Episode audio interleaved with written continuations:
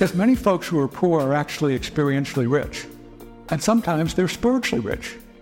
I've, I've seen both conservatives and liberals walk into poor, into poor communities like they're walking onto a yacht. And sometimes people with more money arrive giving orders rather than asking questions that can deepen rather than alleviate problems.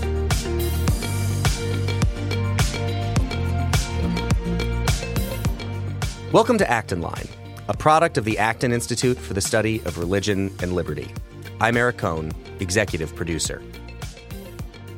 In this episode, we're bringing you one of the plenary lectures from Acton University 2023, titled The Law of Conservation of Welfare and What Energy Source Can Transform It, by Marvin Olasky, former editor in chief of World Magazine and an affiliate scholar here at the Acton Institute.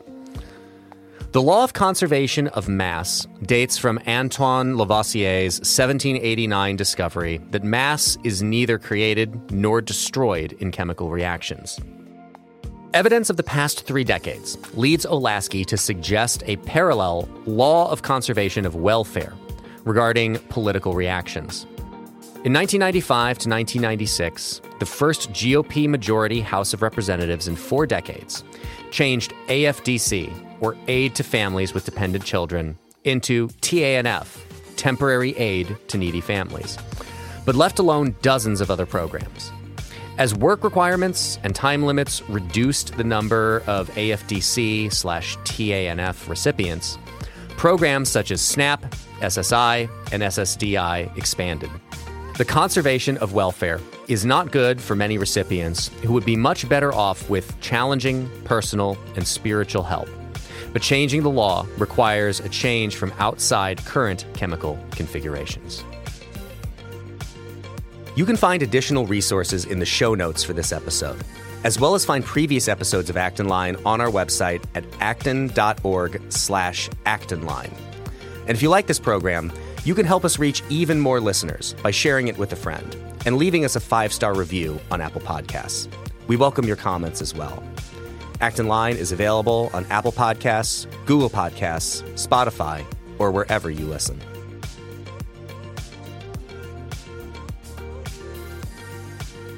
Marvin Olasky is a senior fellow of the Discovery Institute, an affiliate scholar at the Acton Institute, and from 1983 to 2021, he was professor, provost, chairholder, and dean at the University of Texas Austin, the King's College in New York, Patrick Henry College, and the World Journalism Institute.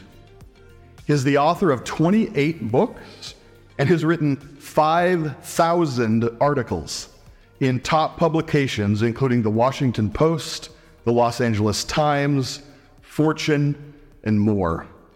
I first interacted with Marvin uh, when I read his book, The Tragedy of American Compassion, when I was in grad school in Southern California in 2020.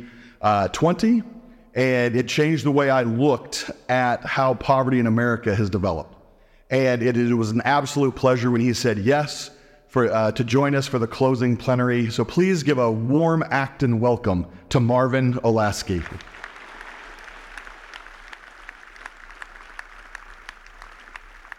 Well, thank you all. It's a great pleasure to be here. It's a great pleasure to be able to sit with Father Sirico. We've known each other for many years. And congratulations to all of you on making it to the last night.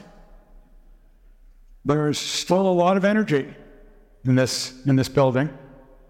But I'm an old guy who's been to lots of conferences, so I cannot yet say that this is a great conference the mark of a great conference is not what happens at the conference, but what happens after it.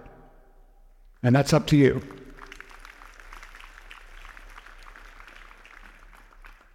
I'm going to tell you three stories. Here's number one about John D. Rockefeller. As many of you know, he built a big oil business. In 1900, he was by far the richest man in the world. And he was personally a small spender. He avoided debt. He did not buy expensive clothing. As a young man, he traveled by train and particularly enjoyed a railroad station that offered an all you can eat lunch. All you could eat at the station, that is. When a train conductor yelled, All aboard, Rockefeller maximized his intake. He said he had a big mouth, and, quoting here, he said, Before going, I'd stuff my cheeks with food, then spend a long time aboard the train eating what I had carried away. So I hope you all will chew for a long time on what you heard this week. Here's my second story. This week brings the 75th anniversary of the Republican Convention of 1948. It was a triumphant occasion. Republicans had a majority in the House of Representatives. They had a big lead in public opinion polls. And then Republicans nominated what the pundits called a dream ticket. For president, the governor of New York, the largest state then, Thomas Dewey. For vice president, the governor of California, Earl Warren, California then being the second largest state. The dream ticket. The Democrats just nominated Harry Truman. He had become president when Franklin Roosevelt died. He had never campaigned nationally. The likelihood of Truman gaining election on his own seemed pretty small. And then it got worse. Southern Democrats walked out of the Democratic convention. They ran their own candidate, Strom Thurmond of South Carolina. Because these, these Southern Democrats did not like it when Truman said that discrimination on the basis of color is just plain wrong. Truman said, and I'll quote here the federal government has a clear duty to see that the constitutional guarantees of individual liberties and of equal protection under the law are not denied or abridged anywhere in the Union. End quote. Now, a reporter asked Strom Thurmond why the Southerners walked away from the Democratic Party under Truman. And the reporter said, well, after all, Franklin Delano Roosevelt had said pretty much what Truman was saying. Strom Thurmond replied, but Truman really means it. Now, what does it mean to really mean something? It means, among other things, risking your job to stand up for what's right. Southern states back then were the solid South for Democrats. Truman lost them when he said he was not only for civil rights, but he meant it. He issued the first executive order for desegregation of the military. Here you had African American soldiers in World War I and World War II giving their lives, and they were still facing discrimination. Truman's political advisor said, Don't do it. You'll lose the Southern vote. And Truman went ahead anyway. He meant it. So, those are two things to keep in mind as you leave here. What will you chew on? And if you say and think and understand that you've learned something in these four days and you want to take action of some kind, do you mean it? Now, here's my third story, and it's my own. How did I learn the difference between welfare and I guess what we could call despair fare? Welfare that helps people fare well versus welfare that discourages marriage and work. So, how did I learn the history? How did I see what goes wrong? How did I get some sense of how things can go right? How can you learn? You need to understand the principles involved. I suspect you've learned a lot during these four days. And you need to understand the realities of economics and markets. You need a worldview. I strongly recommend one based in the Bible. And then relating the general to the specific. My method is as old as Aristotle and as young as today's tweets. Don't talk in cosmic generalities. Get specific operate at street level, not suite level. Now, I'll repeat that because my reporters for decades heard this until they were probably nauseated. Street level, not suite level. And so, this third story, my own, involves three steps to get a street level sense of what's involved in fighting poverty. Step one, I wanted to find out how Americans used to help the poor, so I spent a year in the Library of Congress. And at first, I sat in the beautiful reading room, paintings, statues, all the trimmings. I filled out slips with names of books. Staff members go to floors in the stacks and they see all the books and they brought me back the ones I asked for. But that was doing research at suite level, like I was lord of the library, just sitting there and have people bring books to me. But I didn't really know what to ask. I didn't know what was there. It wasn't a lot of stuff wasn't in the card catalog. I wasn't aware of it. So after a month of sitting there lordly in the, in the wonderful reading room, I got permission to go into the stacks myself. And this was literally blowing dust off old documents that were just on the shelves there and probably hadn't been looked at for years, maybe decades. And the other thing is, there were no rules of library required in the stacks because the people who got the books, they had boom boxes at this time. This is 30 years ago. They were listening to rap music. No rules of library required. So it was uh, really interesting to read these documents from 100, 200 years ago uh, while listening to rap music and so forth. And so it was with that research that I was able to write this book that was referred to The Tragedy of American Compassion. So that's the first step, actually doing the research. And then, well, here's step two. It happened at Christmas time in 1994 that the upcoming Speaker of the House, Newt Gingrich, read this book. I like to think of him as the king written in the book of Esther who could not sleep. And then he learned how Esther's uncle Mordecai had saved him from assassination Maybe it happened that way, maybe it didn't. I've heard different stories. Um, you know, if he was reading it late at night, that would worry me a little bit because there was one person who read the book a few years back. She gave me a great compliment. She said, That is such a good book. I read a page every night before I fall asleep. But uh, yeah, Newt, Newt read it, he liked it, and he made it possible for me to spend a lot of time in Washington watching the one big change that Congress has made in welfare during the past 50 years. And that became the second part of my education. I was able to talk one to one with lots of senators and representatives and get a sense of who really cared, who really meant it, and who did not. There was one time I talked with a group of, say, 40 members of the House of Representatives, mostly from middle class suburban districts with some pockets of poverty. And I explained some of the history, and they were all nodding and smiling and saying they wanted to be helpful. And then I challenged them Do you really mean it? I suggest that to actually understand the type of personal, individual compassion that really made a difference in the lives of the poor, of the poor for so many decades, that they should commit for a year to spending, say, an hour or two each week, no cameras, just helping a poor person in their district. Um, easiest would be help a second grader learn to read, because if second graders can't read and they get to the fourth grade, they still can't read, then they're off to uh, probably a miserable life, trouble coming.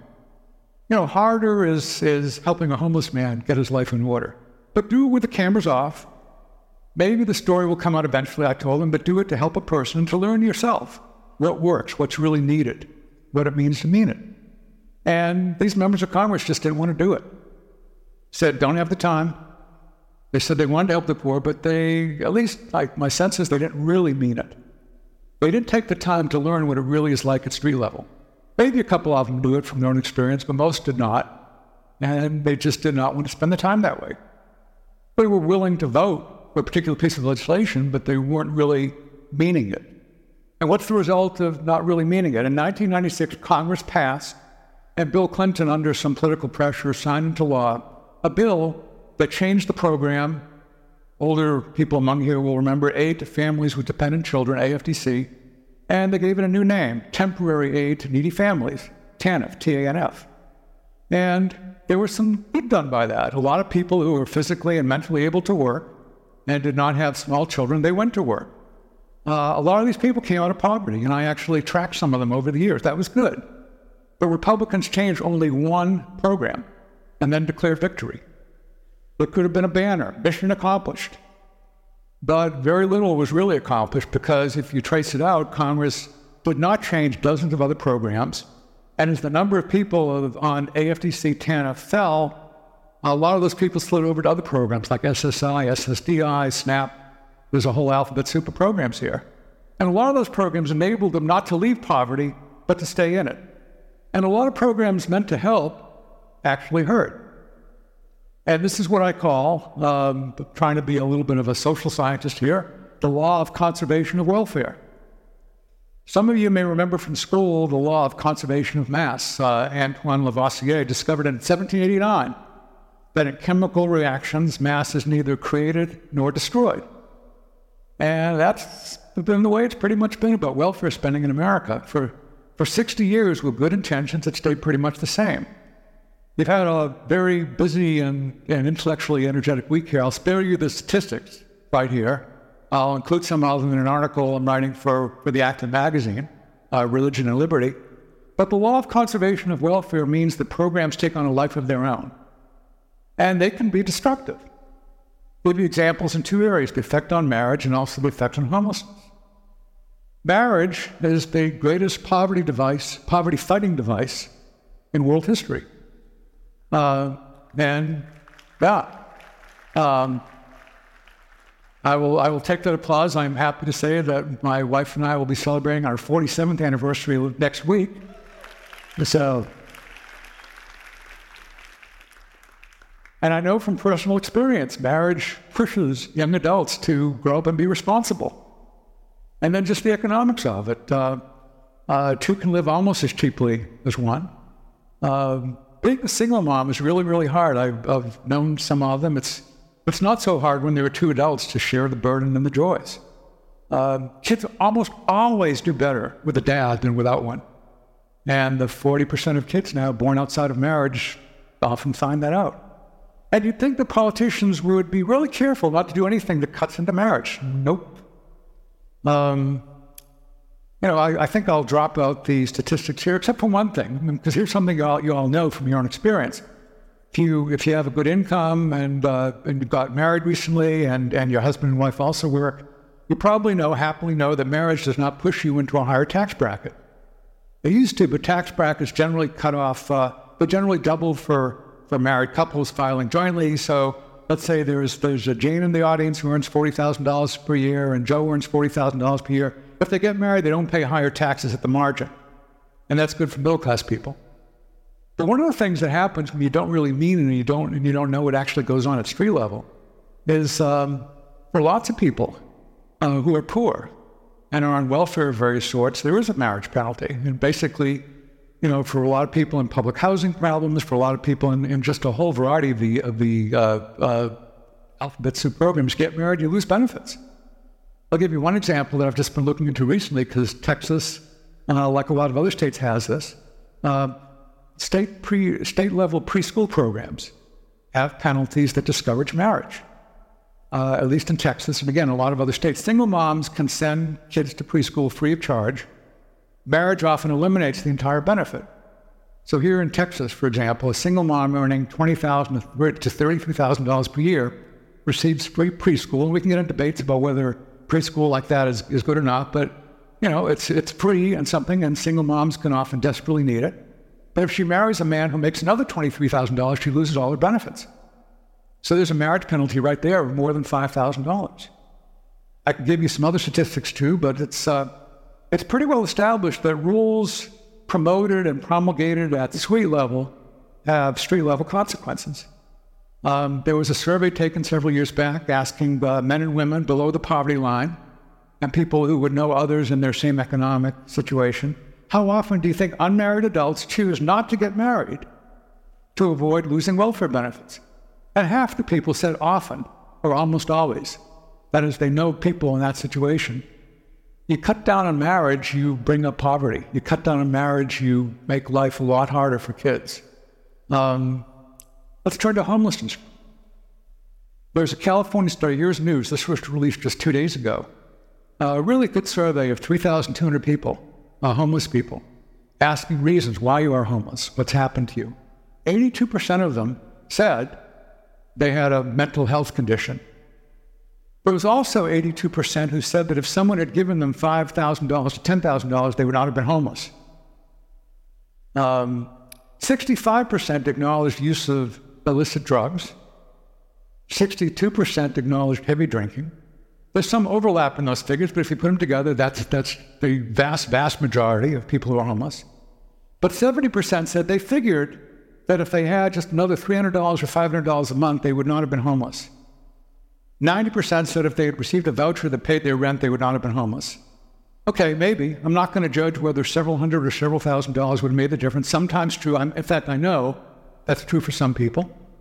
Uh, but for many with substance addictions, any additional money just, just feeds the addiction, which is something to keep in mind, sadly, when there are people in the street who are asking you for money.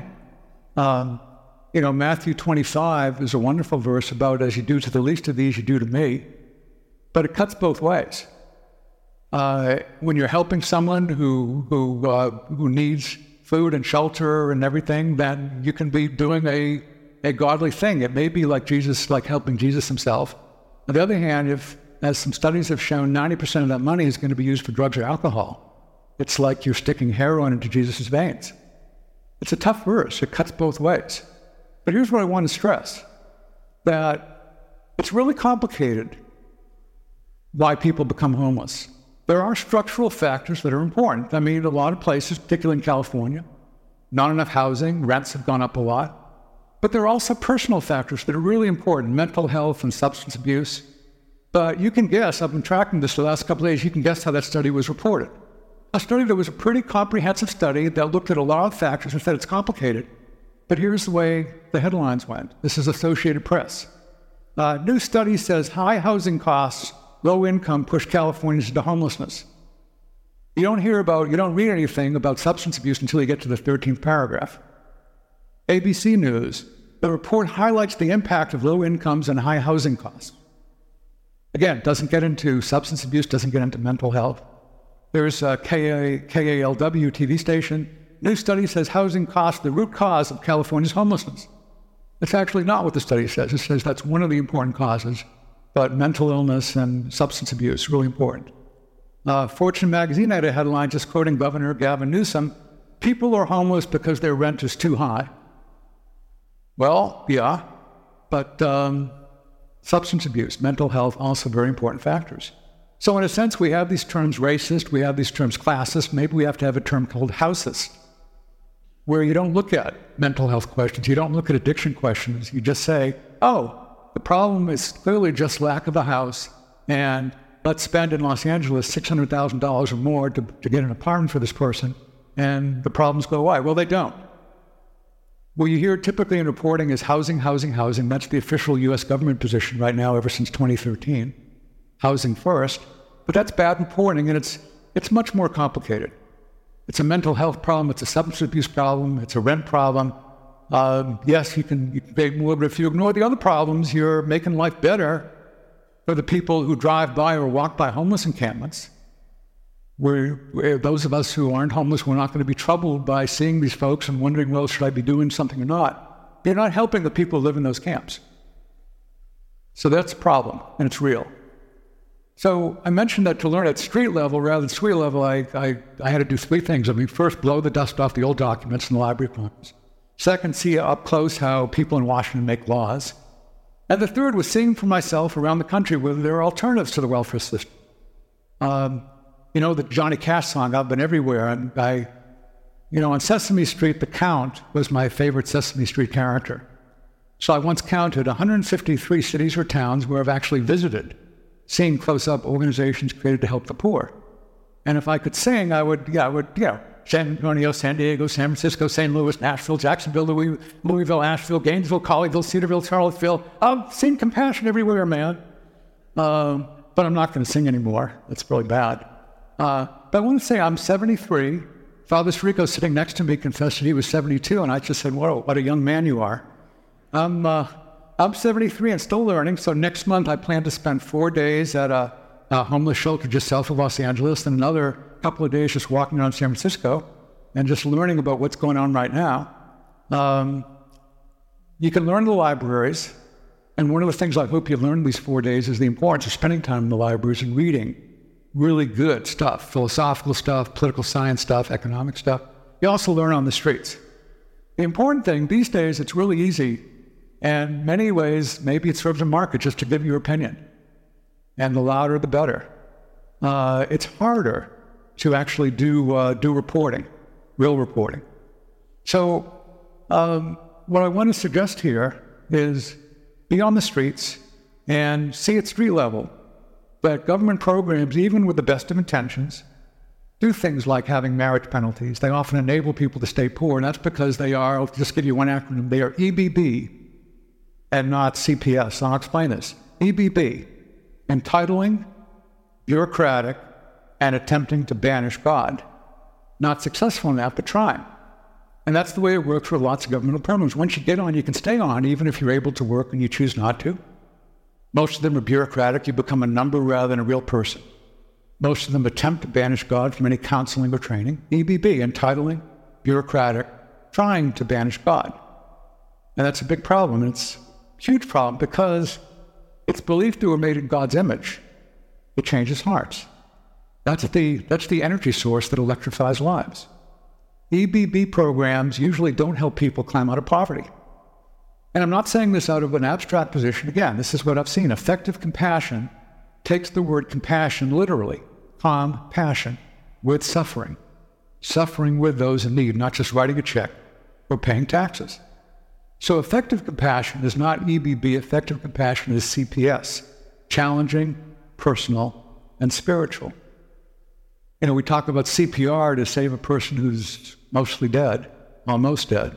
CPS saving a society that otherwise may be dying. So that's the question. Is EBB the best we can do?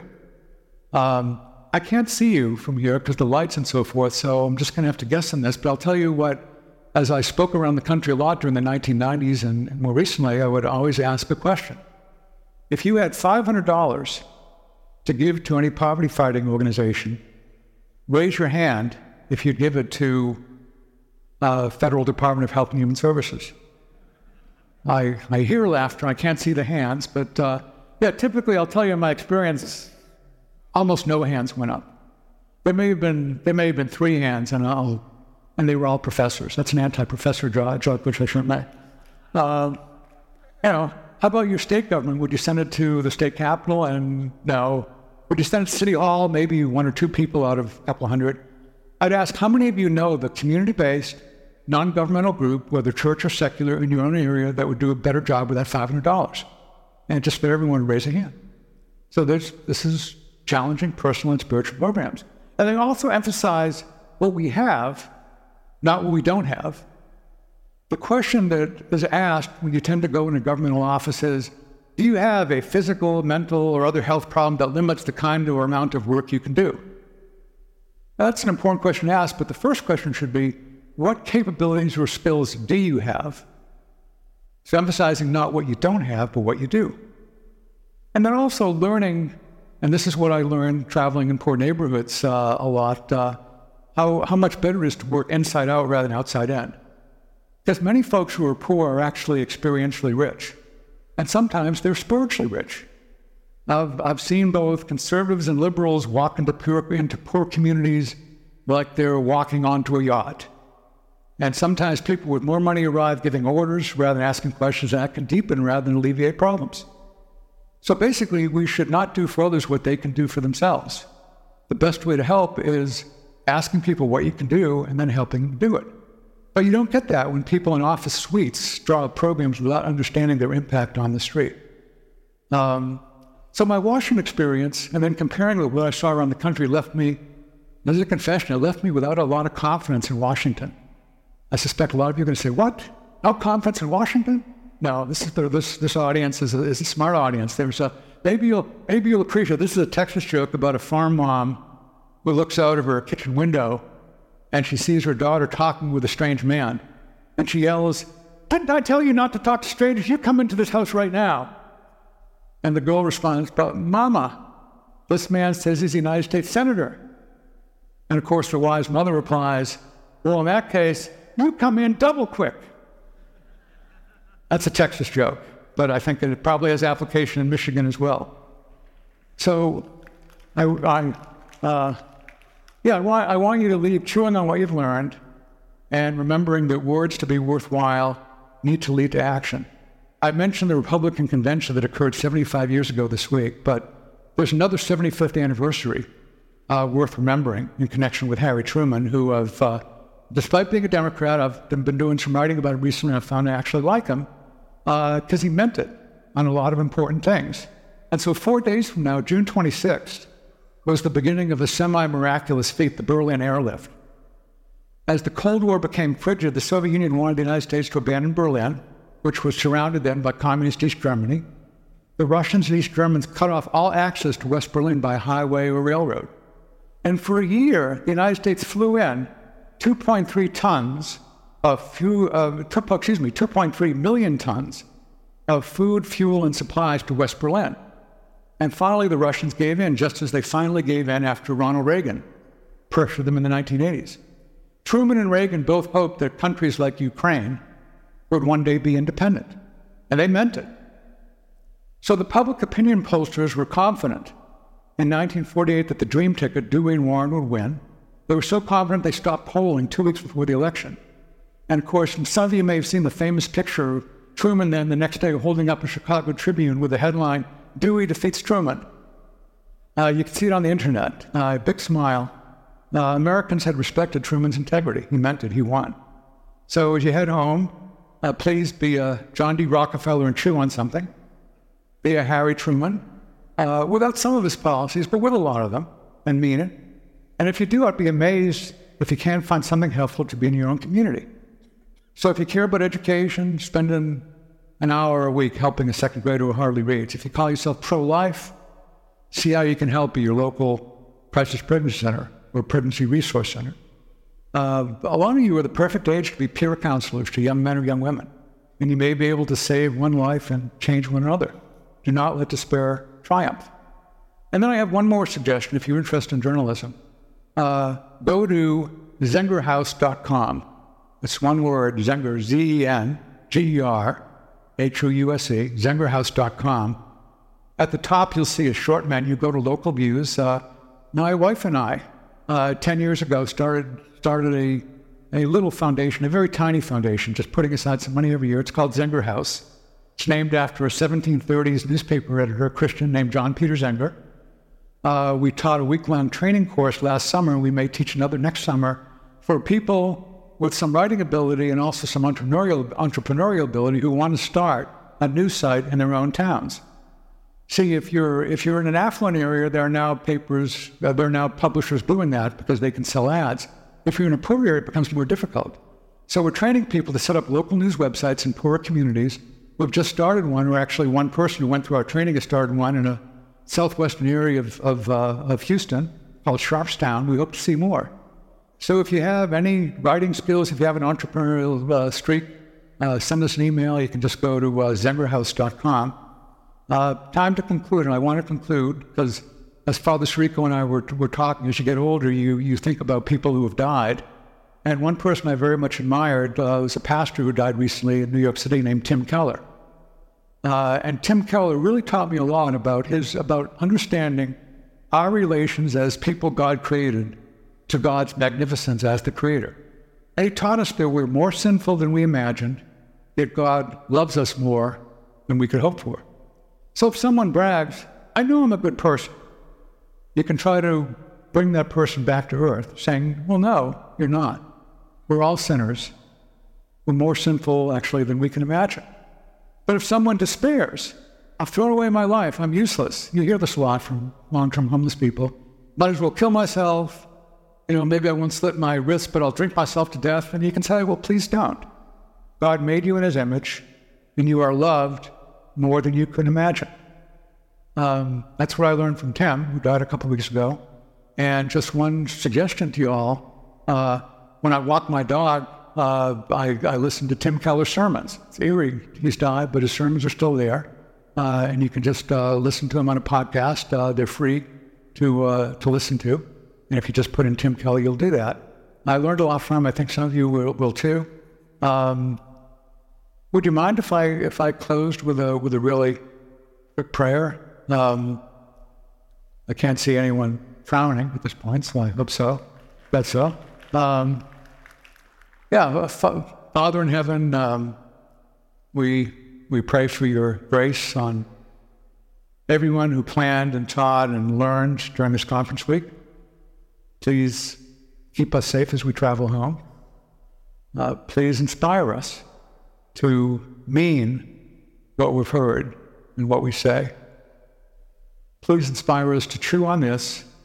We are more sinful than we imagined, yet you love us more than we could hope for. Amen. Thank you all.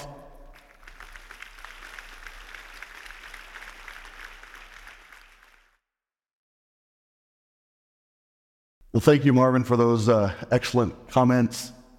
Uh, those of you in the audience, please remember to send in your questions. We've had fantastic questions over the last week. Um, please send that into slido.com and use the code AU2023. Um, one question for, from me to start off with, I couldn't help but think as I was listening of a core value at Acton. We, uh, it comes from Catholic social teaching, but the concept of subsidiarity. Those who are closest to a problem are best able to understand, handle, or think through a problem. Um, what do you think, from your experience of studying this topic, what are some of the most effective, I guess, bullseye organizations that are local have, that you have seen success in thinking through some of these issues of poverty? Good question. Um, and it brings, it brings to mind dead people at this point. Uh, uh, the organizations are still going. And for example, well, I'll start with a fellow named Bob Cote, uh, who was uh, had been a drunk on the streets of Denver, and he one day just uh, through God's grace uh, poured out his bottle and started a program called Step 13, uh, which I which I visited and spent some time there, and I'm going to go back there in August and see what's happened then, because he died a few years ago, and Bob Cote based Step 13 on the program he used to say, "Work works." and work was really important. And the way it was organized, this is a homeless shelter, the way it was organized is the, the first floor uh, is just sort of an open, um, you know, just a whole bunch of beds there. And you can start working right away. Uh, brilliantly, it's two blocks away from the Colorado Rockies uh, ballpark. And so they have a parking area there, and people can leave their cars there, and so they get some revenue, but also asked to have the cars detailed. And so they put people to work doing that and doing other, other work and getting jobs. And if they work industriously, uh, then they move up to the next floor where there are semi private rooms, maybe uh, four people, let's say, in there, four beds in there. And then if they keep making progress, they can go up to the next floor, which has single rooms with a lock on the door, and they can start getting, uh, uh, uh they, they can get, have a cell phone and so forth, they can get a television, they can do all the stuff. And so they're moving up. And by the time they're ready to move out, they actually know what it's like to have their own place. And so it's very cleverly done. And Bob was able to do that from his own experience being a homeless guy and just seeing the way that would work. Uh, Hannah Hawkins uh, in Washington, a program called Children of Mine, uh, which is only it's only three miles away from the Capitol. And I once sat down with uh, Tom Daschle and five Democratic senators uh, Tom Daschle at that point was, was the, the Democratic leader, I just said, you should go see this program. It's only three miles away and it can't cost you. Uh, to my knowledge, he never did. Uh, and they never did. But Hannah Hawkins, it's called Children of Mine because there were about 75 kids there who came after school every day. And she was like a mother to them. And these were kids sometimes who didn't have very good moms.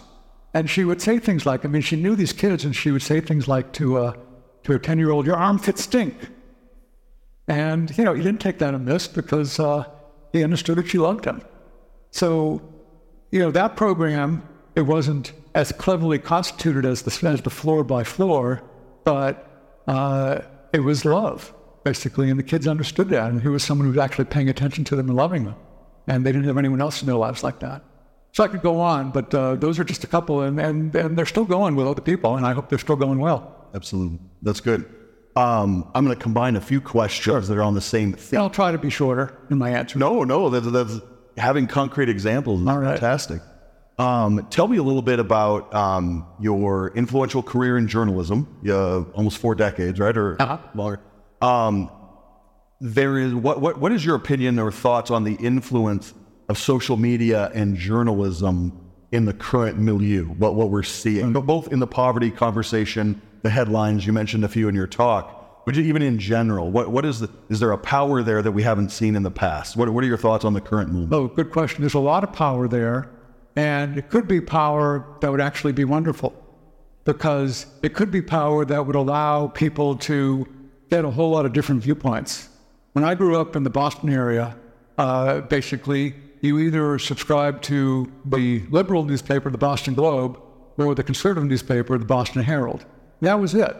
And you know, I, I look back and, and I think the Herald was probably better than the Globe. I worked in the Globe for a while, and I, I worked in the Globe actually when I was a member of the Communist Party way back uh, 50 years ago. Uh, and I wrote propaganda essentially, which the which the editors liked. But that's a different story for a different time, I think. That's right. I'd love to hear that. Yeah. Um, but that was that was what you had. You, you got that. You either got the liberal viewpoint or the conservative viewpoint. The wonderful thing about social media is you can get all kinds of viewpoints. That's the wonderful thing. That's the thing in theory. Mm-hmm. In practice, and this is sad, most people just tend to get the viewpoints they like. And that becomes really bad because then they are they're in the echo chamber. Uh, conservatives used to have some advantage in that and that let's say you could get you could you could read National Review and maybe you could also read the Boston Globe and so forth. But now the tendency, uh, again, on the right and on the left, is just to read stuff on the right and the left, and so you and so uh, you you can go on believing stuff that just isn't true, and you don't get challenged in that.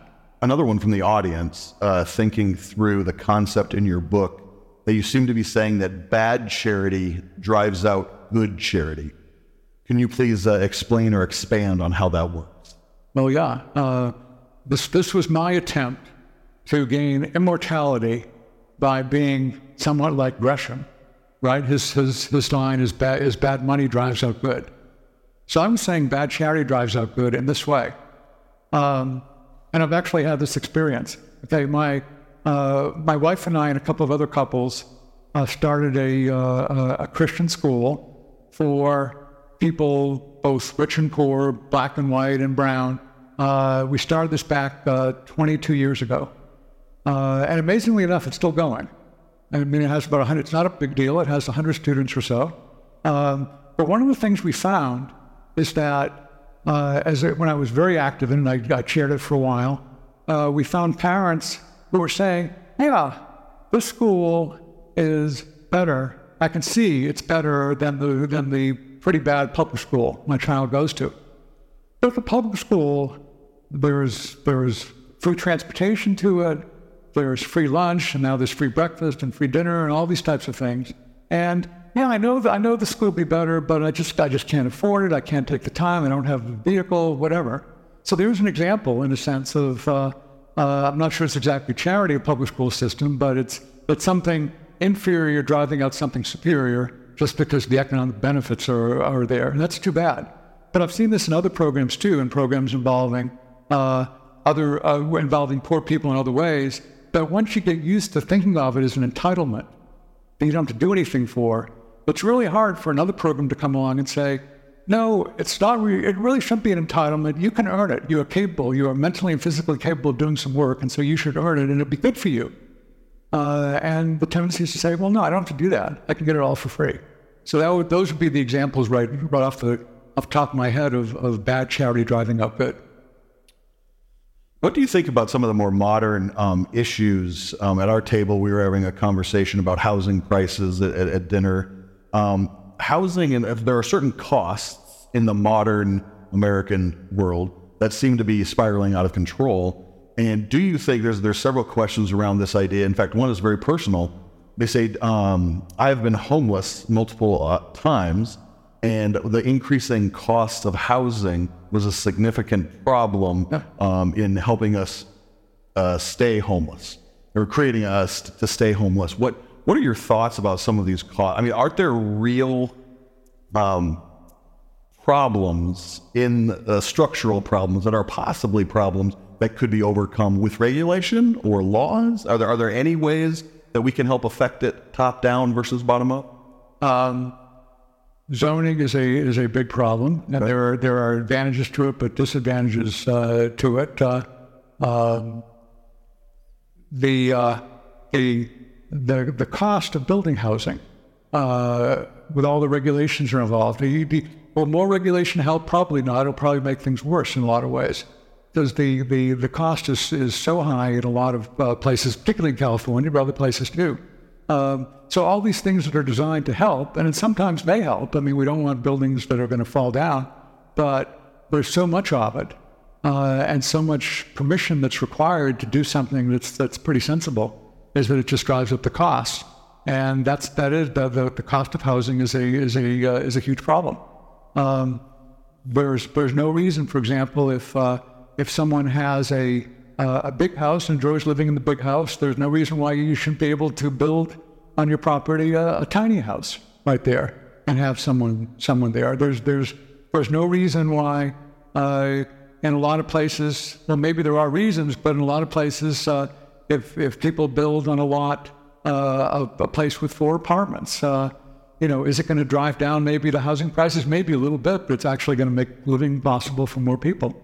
So I think there are a lot of things. I mean, here I tend to be, uh, you know, pretty much a libertarian, uh, saying saying overall, the fewer regulations, the better, uh, and uh, let freedom ring, let liberty grow. Let's have more housing.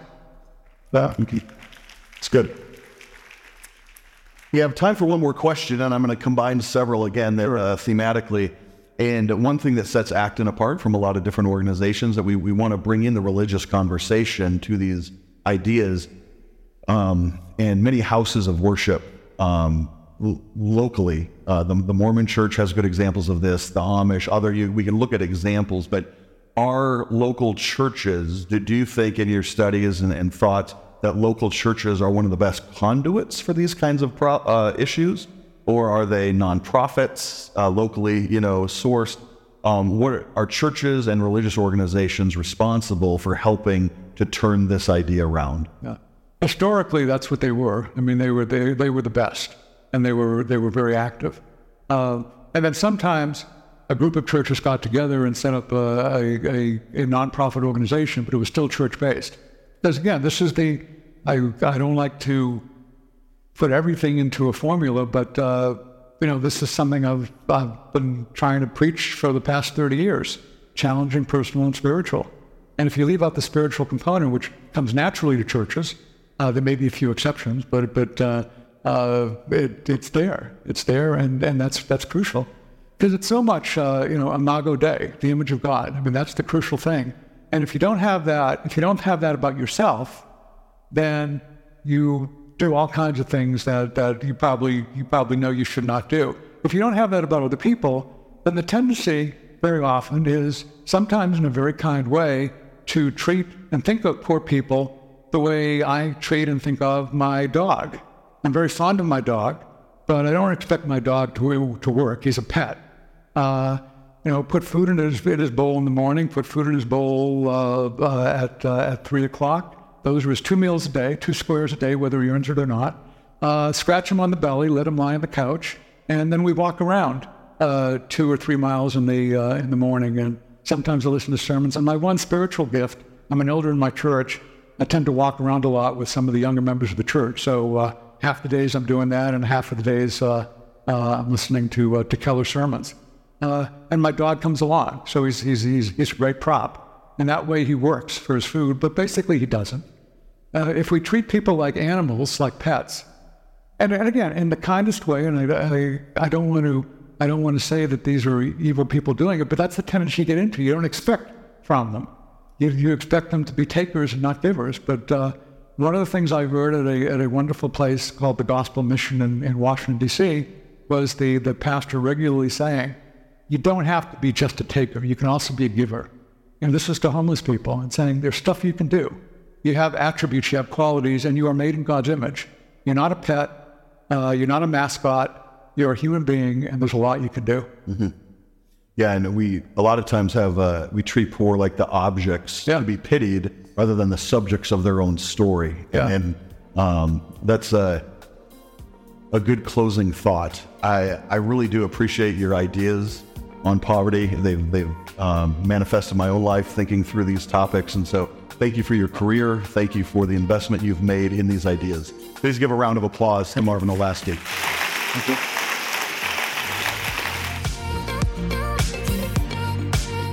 As always, thank you for listening. Our team loves putting this podcast together for you. It's encouraging to hear from our listeners. Feedback is incredibly important to us because it lets us know what you'd like to hear more of, including the kinds of topics you're interested in most. If you have comments, feedback, or ideas for a show topic or interesting guest, you can email our team at producer at acton.org. Until next week, for Acton Line, I'm Eric Kohn.